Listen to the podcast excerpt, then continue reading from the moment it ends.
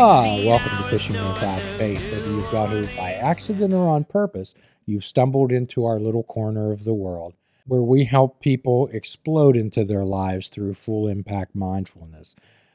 There are no admission fees, only the honesty, open mindedness, and willingness to try. If you have a few pixie dust sprinkles of those, welcome aboard. Jump on the bus, let the adventure begin. And as always, I'm Jim Ellermeyer. I'm a behavioral health therapist. And as promised, we offer an eclectic roster of guests, talented individuals who have got from there to here. And as everyone knows out there, we enjoy talking about recovery stories, inspirational type of sermonettes that help people understand how to get things done, then let them show how to get things done. And today we're joined by our friend uh, Tim Vitula. Hey, Tim, welcome aboard. thank you so much for having me. So, if uh, you had to describe yourself, if let's say there was aliens came down and they picked a representative from the human race, and Tim was representing the human race, and you had to make a case for humanity based on you, what would you say? Uh, probably a little bit of a workaholic. Um, sometimes a little uh, artsy fartsy and creative. Other times very analytical. Um, yeah, I like to use both side of both sides of my brain, uh, and probably work them a little too hard sometimes. Okay. well, I would generally ask people, Tim, do you know the difference between right and wrong? A great question. Um, I try to make decisions definitely that I think are right. Do you have a moral compass, Tim? Cer- certainly, yeah, Okay. Yeah. Can you be dependable? yeah, I think so. Can you tell the truth?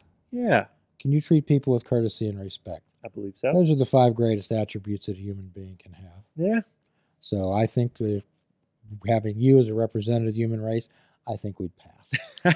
well, good. So as we we've had Tim before on a previous episode, however, the translations of Tim's ability was lost uh, via the virtual type of streaming event that we have. So tell us a little bit about your early background in your life, Tim. If you want to go way back, I started playing music when I was in grade school and you know taking piano lessons. Um, and now that you're in the flesh, you can see like football was probably not in my future. Uh, I could have been maybe the goalpost. um, so yeah, sports in general, and that was definitely. It, it's funny, kind of walking around. Like I grew up in that age of like WWF, WWE, and all those things. So we have all these these artifacts around. Um, yeah, and again, similarly, that was not you know I wasn't overtaking anybody with you know being the, the tent pole that I am. Um, so that was one of the first things really that was like, hey, I'm not too bad at this. This this you know I, this is fun and it's not frustrating and it's not um, you know I feel like everybody else is better than me and I'm you know not able to do it. Um, So who recognized and who realized that you had some talent towards? I probably by my piano teacher definitely he he was very encouraging and he was excited that I was excited about you know taking piano lessons as a young kid. Um, yeah, and it was really nice. Like it was always, um, I just got a lot of positive feedback. I I remember, and just was always very dutiful about like how it would always go is you would show up and you would have a week to learn one or two or three or however many pieces and then you'd show up the next week and you'd have to play it through you know i think it was like twice you know and you'd have to get through the whole thing twice and kind of keep time or whatever Okay, so how did that play out with the, you in school, being with the neighborhood kids? Uh, yeah i i don't know it definitely helped give me you know a sense of identity and a you know just a, a an avenue to explore that wasn't um that there weren't caveats to that it was really just wide open. And it, it was something that i was excited about and definitely like getting older you know as you get into your teenage years and everyone's so desperately trying to find identity and their tribe and everything uh, that that was a great way to to you know have something that that hey there are other people who are interested in this and i'm you know not awful at it and you're not awful at it and we can talk about it and and connect on that level. Well, one of the best ways to increase self concept and self esteem, Tim, is to do something that you do well and keep doing it. Mm-hmm. Yeah, yeah. It it definitely has has been you know now that I'm in my 30s. Um, yeah, just a constant. Since then, it's always been a big part of my life, and it's it's helped um, as a as a grounding thing, as a relaxation tool, as a a spark for creativity, as a motivator, uh, in other aspects of my life. Um, yeah, it's it's really. I mean, I, I love music, so it, you know, uh, maybe I'm not the best source to ask, but I, I mean, I I just the virtues of it and and what it's helped me do in my life are you know boundless. Well, I've heard you play, Tim, and I'm quite impressed, and we'll talk about that later. Thank you. However, you have to have some confidence in your abilities.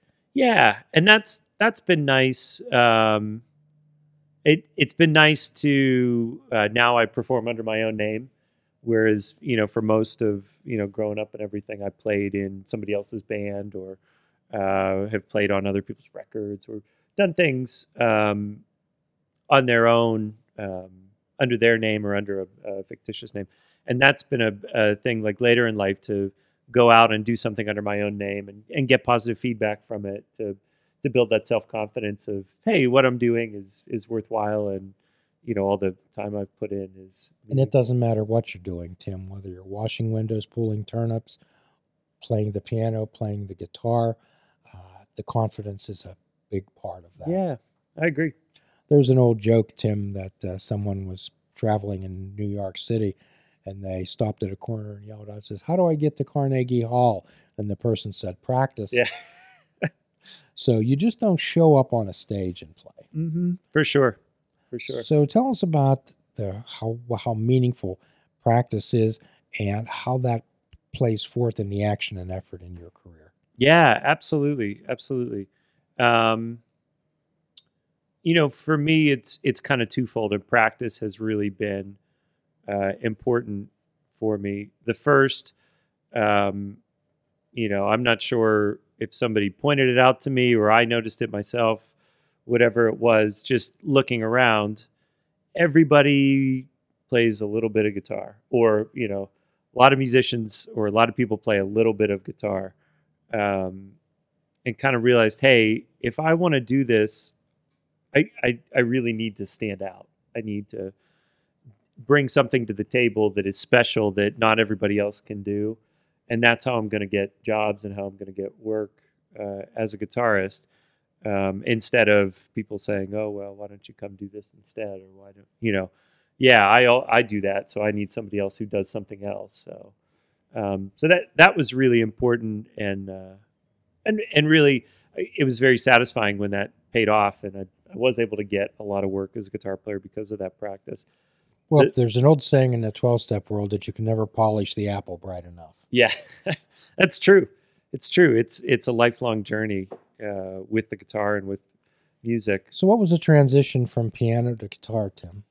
Uh, whenever I got older, I mean that that's kind of the thing. You're you're a teenager, and you know whenever you're seven, eight years old, you know your life's pretty simple, which is great. Um, but you know it, some of the neighborhood kids started playing guitars, and you know uh, the opposite gender started taking notice of that. And I remember uh, very distinctly sitting with my my friend at the time because he played uh, the drums in the band. It's in school band, and I was taking piano lessons and uh, you know, everybody was all wound up about these kids down the street who had started a band. Ah, Everybody was excited. We kind of looked at each other like uh, Butch Cassidy, like, uh, "You can do that. I I can do that. Like, yeah, let's. Why don't we give it a try?" And th- and then the rest was history. And for me, the the the thing is really, um, guitar to me makes sense in a way that not a lot of other things do. And not that like I know it better than anybody, not to imply that. Just whenever I look at it and like learn new things, a lot of times it's like it it seems like, well, of course, that would be how it goes. Like that it just like how my brain works and how the guitar is laid out just really makes sense to me. And it's something that um whereas piano, especially as I got, you know, kept taking lessons later and later, it started getting hard. so, who did you emulate? Um, early on, um, like the the first the first record that was like, hey, I really that's what I want to do. I remember we were we were kind of playing my my friend and I growing up, and uh, he he played drums. So he had the drum set, so we played at his house, obviously, because you want to haul a drum set. you know, everywhere Sure. you wanted to go. Um, and we were playing kind of the music of the day. It was like the 2000s, so like that kind of like you know Green Day, and Blink Ah. 182, and all those things that were on the radio at that time. And uh, his dad came down, and his dad played a little bit of guitar. And uh, he said, "Yeah, okay, okay, you guys are starting to figure it out a little bit, and this is cool, but here's like the real stuff. This is like this is the stuff you gotta play." And he put on Black Sabbath's "Paranoid" Oh. LP. Yeah.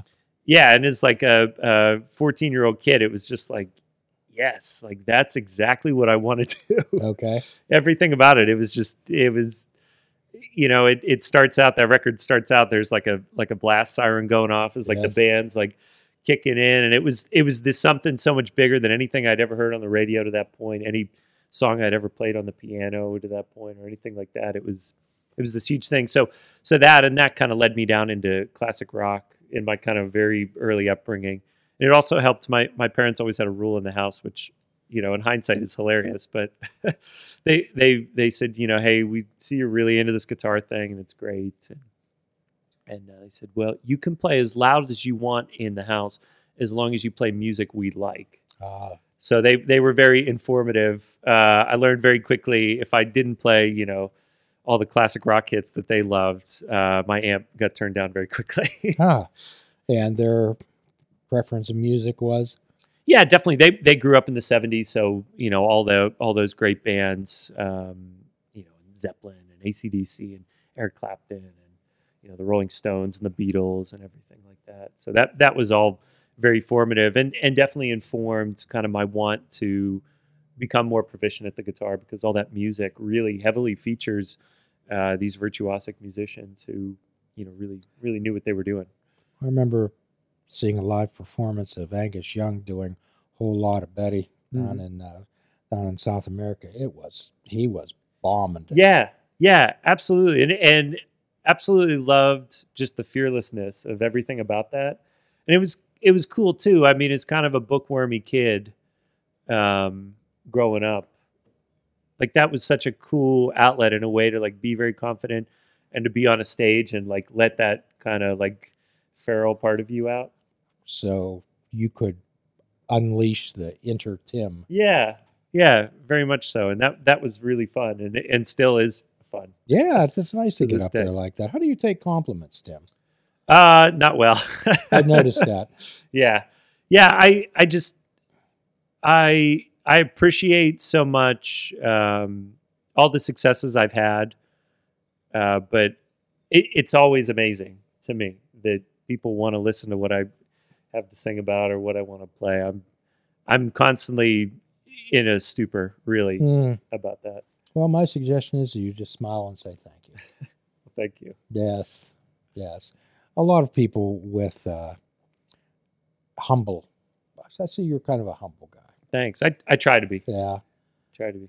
But you know what? There's a big difference, Tim, between arrogance and confidence. hmm And I'm sure that you've been around a lot of arrogant people. you do you do run into some egos especially um yeah as a performer. It's it's hard to that, that's not a light switch to have that person inside of you. And it it's it takes a lot of talent to be able to turn that on and off Arrogant people, you want to shy away from. Confident people, people generally want to be with them and they'll follow them. mm-hmm. So when I was listening to your guitar solos and you were really ramming it up, I I, I saw a young man with brimming with confidence. Thank you. Stage. thank you Are you a do you have a different persona when you're up there ripping it up? Yeah, and it depends on the crowd too, who who comes. And I think that's kind of a big thing with practice. That's that's the part of it that's really hard for me, is the the stage persona and and building that character. Mm-hmm. Uh, so it is really nice that not that the guitar is kind of like taken care of or anything. It is still very in the moment and very um, conscious, but to to be confident that that ability is good, so that I can focus on that part of performing. For people to develop confidence, it's a, it's quite an issue yeah, because most people lack confidence. yeah, And uh, you know, sometimes in the addiction world, Tim, we kind of view people as like Tootsie Roll pops, hard on the outside but soft on the inside. and uh, but I see that you're I can catch on to people fairly quickly, and it seems like you're an authentic authentic person. Thank you. Yeah, I, I try to be, and that's that's something that's really, um, yeah, it's really nice. And and being a band leader now, that's something I always strive for is to do what's comfortable, and even hiring uh, band members. This is what I always tell people: is you know, hey, we have these records, and you're expected to come in and learn some of these songs to play, but you're always going to be the best version of you. Or even if we play another artist's song, you know, a, a cover song, you will always be the best version of you. You will always be a lesser version of someone else. Well, I think you have that concept. You'll do your part. You expect others to do theirs. Mm-hmm. Absolutely, and and to and to bring what's what's special about you to the table because you know that that other person that already exists. They're they're touring around and they have their own band and people can pay to see them. You know what what is the special thing that you do that nobody else is doing that that we can come and and makes people want to come and. And with you, you think that is? Uh, that's a great question. Uh, still trying to figure that out and, and make it tangible. Um, I think the thing that's really fun right now is um, I love improvised music, you know, be that jazz or blues or rock or, or any any genre. Um, and to really lean into that and lean into my ear and and do that on stage and to be really creative and genuinely uh, spontaneous. I think that's really fun and exciting right now. Spontaneity. Mm-hmm. Spontaneity in life. That's it. That's it. That what separates people from the mundane. Mm-hmm. Yeah, yeah, and I think that's that's what's unique. We're really fortunate that we get to play a lot and get a lot of work. Um, you know, and especially after the pandemic, that's welcome. We always encourage we always encourage people to celebrate their uniqueness. And earlier on, before we started recording, we were talking about uh, being a 20 year overnight success. Yeah, Talk, tell us tell us about that, Tim. yeah. It's it's um, it. I don't I don't know of any stories or or very few that someone kind of showed up as a fully formed artist. Maybe like Prince. Prince might be the only one actually I can think of that they, you know, when he started, he was a fully formed artist and had a vision and and had everything, and that's part of what makes him so amazing. Uh, it's there's so many things to learn and so so many things you have to be aware of and be knowledgeable about in music or or in any career. Um, it just takes so much time. You just you can't learn all that stuff and then process it all and figure out how to serve it on a silver platter so that people find it appealing. So it's all about that for for me and I think so many other people. It's all about that incremental improvement. It's getting out there and doing it, and that's why I think it's really important to play so much. Um, and any young people or people starting out, that's what I always say: just just get up there and do it, um, because you you won't you won't get that feedback. You won't begin to grow and learn and, until you you throw it out there and, and let people react to it. On our last podcast, Tim, Mike, and I were talking about life being like a video game. And you play the game, you gain experience points. And when you get a certain amount of experience points, you level up. Mm-hmm. And when you level up, you develop more skill in Mhm. playing the game. Yep. But in order to level up, you need to get experience points. And in turn, you get experience points, you need to play the game, which we come into practicing Mm-hmm. you know, we I'm not a huge football fan, but I know that football games are not won in the locker room with the X's and O's. It's won out on the practice field. Yeah, yeah. I I think it's it's so important to practice what you're going to do and be prepared because it is those. I mean, those special things happen whenever you can tap into that unconscious part of your mind when you're reacting to the world around you and and not you know the, the, you kind of get rid of that pr time kind of goes down significantly those are always the most fun musical moments for for me that i found is you know you're almost having an out of body experience like it's just happening and you're you're a spectator of it We'll be back next week with our continuing conversations with our intriguing guest Tim Vitula, and at the ever, and at the every oh my, and at the end of every podcast we offer a free prescription, fruits, nuts, and vegetables, and unplug your TV, and take up fishing. And for a truly mindful experience, we suggest that you fish without bait. Do a kindness for yourself and do a kindness for another. Forgive yourself and forgive another. Make beautiful choices and invite joy into your life. Until all are free, until all are free, none are free. Namaste. Please check out our website at fishingwithoutbait.com, where you can listen to the show, comment on our discussions, and find out where you can subscribe to our podcast. If you're interested in flying the colors of fishing without bait, click the shop icon on our website. We have clothing, mugs, cell phone cases, and so much more. Show the world that you fish without bait. This show is a member of the Sorgatron Media Podcast Network. Find out more at sorgatronmedia.com.